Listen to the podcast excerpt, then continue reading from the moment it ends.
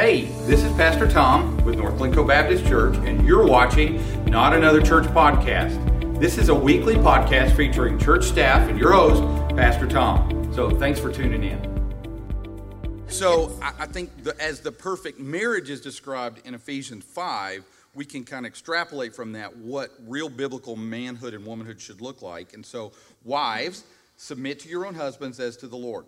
For the husband is the head of the wife, as Christ is the head of the church, his body, and his himself its Savior. Now, as the church submits to Christ, so the wives should submit in everything to their husband. So, obviously, that is not a popular statement. And I, I, I really think that, that, that, that within the church, there's so much rebellion against that because of how it's been mis- misrepresented. Woman, you're not supposed to wear pants. You need to submit. I think that the very next section does not allow that kind of behavior because Paul, in describing what the husband should do, says, husbands, love your wives as Christ loved the church and gave himself up for her. Now, he then, it's kind of funny, for the ladies, he gives one little paragraph, you got this. For the men, he then goes into uh, half a chapter to say, okay, let me break this down for you. But, yes. But what he's breaking down is, husbands, love your wife as Christ loved the church and gave himself up for him. And I've said here and from the pulpit, if Paul just stopped at husbands love your wives, full stop, um, I can do that. I, I got that. But continuing the thought and saying, as Christ loved the church and gave himself up for her, now we're talking about a level of sacrificial love that I don't know that I'm capable of.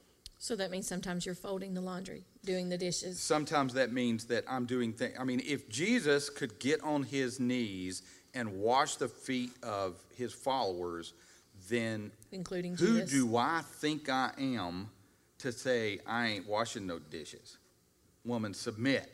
Mm. Clearly, if we're demanding for our wives to shut up, make me a sandwich, we haven't read the rest of the passage. And I think the reason why it's misunderstood is because most people listen to this being taught or read this text thinking about what the other spouse's responsibilities are. The men are sitting there going, yeah, woman, you need to be submitting. And then tune out when it's like, and men, you are to love your wives, and vice versa. Mm-hmm. So I think it's interesting that both parties are being told that they're responsible for superhuman levels of sacrificing to their own wants, needs, and desires to benefit the other person. And neither the husband or wife come out of this. In fact, be, being a man, I would argue that we get the raw end of the deal here because we're being told to sacrificially sacrificially love, but also being held responsible as the head. So I've got to give an account for everything, but I also have to sacrifice everything. It's just not fair. Poor Donna. She's just outnumbered. The bias major. I guess all the women listening to this heard that. We have it easy. Just in case you're feeling frustrated with your husband, yeah, yeah, it's easy. I mean, all you got to do is sit around and submit. I mean. Remember, yeah. There's other parts yes, to this yes, podcast. Yes. But, you know, even culturally, though, right now it's been twisted into where we use the word, um, you know, it's always yelled or screamed from somewhere that the patriarchy. You know, a patriarchal society, the history of the world has come down. And it amuses me on one hand because we live in this Western Christianized world where we're allowed to fight for our rights. There's an equality that's being given to us as women. And you look the world over in non-Christian areas, and it's not true. No, no, in fact. It's not the same. But we all hate Christ, or we hate the idea of God, or Christianity is becoming more and more is, is to blame, and the patriarchy that's taught in the Bible. And, and I go, sisters, y'all got it way wrong. There is so much that you're missing if that's what you've pulled out of walking away from the Bible, because obviously men have it harder, you know, since they have to sacrifice and be held responsible, you know, but, um, you know, but you realize that society-wise, how that plays out when someone picks and chooses bits and pieces of it and walks out into the world and said, this is what... I, I would argue that nothing in human history has elevated womanhood more than Christianity. I, I would agree with you. You wouldn't argue with me. Because I, I think if you look at outside of the Christian world, I've lived in countries where women and children are legally considered property. If I...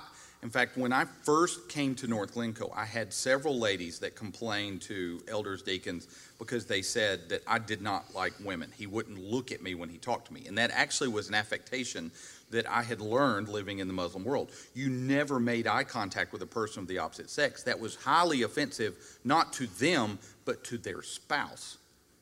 And so it would be really common in a social setting for me to walk into a room. Um, I would shake hands with the husband and talk to him, and not beyond acknowledging, hey, how are you? I would not make eye contact, and I certainly wouldn't extend my hand and force her to, to deny.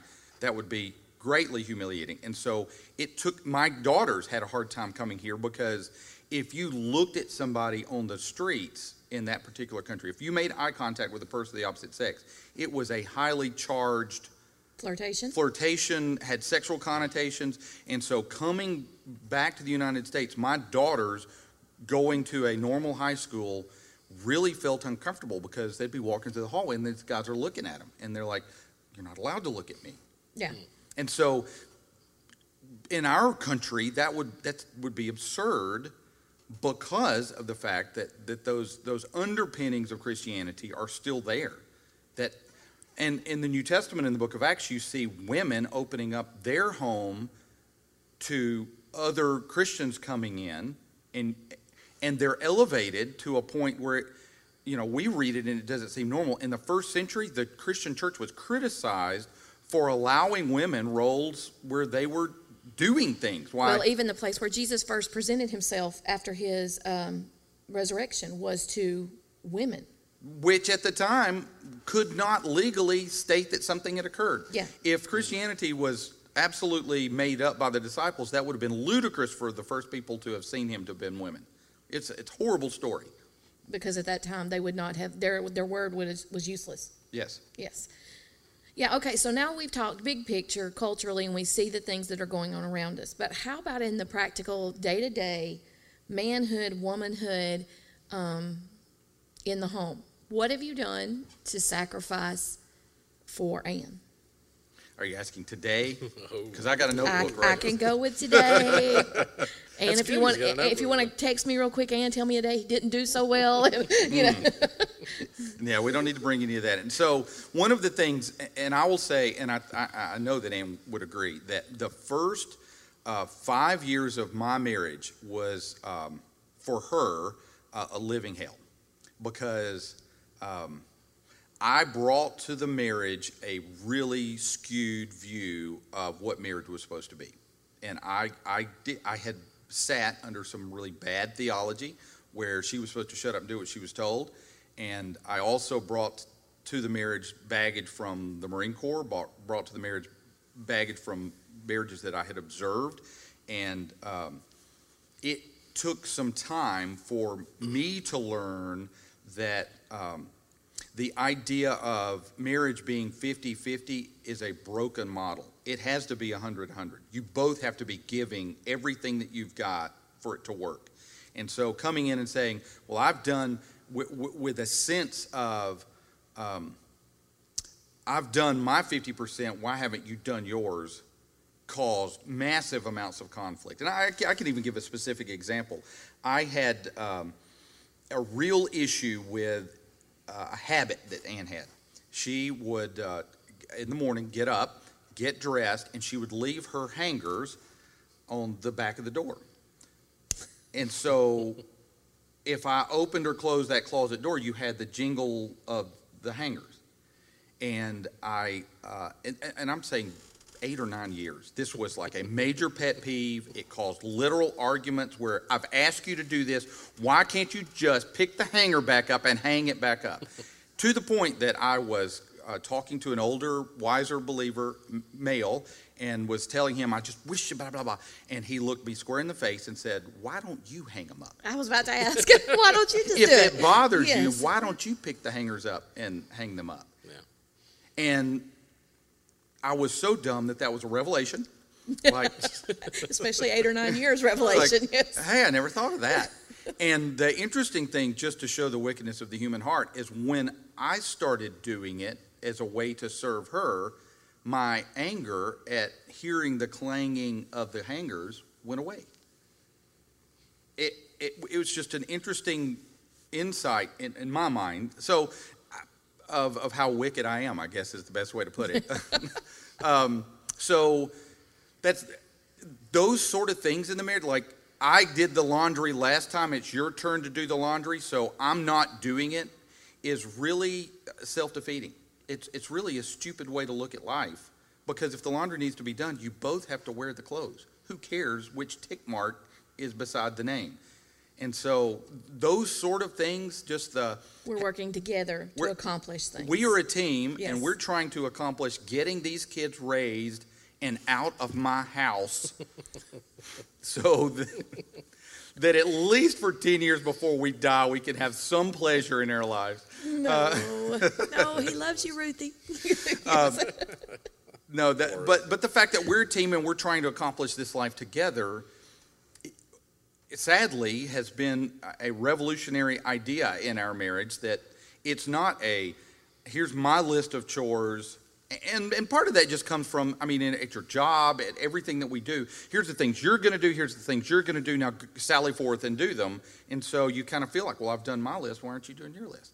And not thinking about the fact that maybe she's hauling kids back, and, you know, two kids to to soccer, this kid to cheer, this kid to football, this kid, and and she's exhausted at the end of the day too. And me sitting there doing my quiet time, going, "Why hasn't she done the laundry?" It's really obnoxious.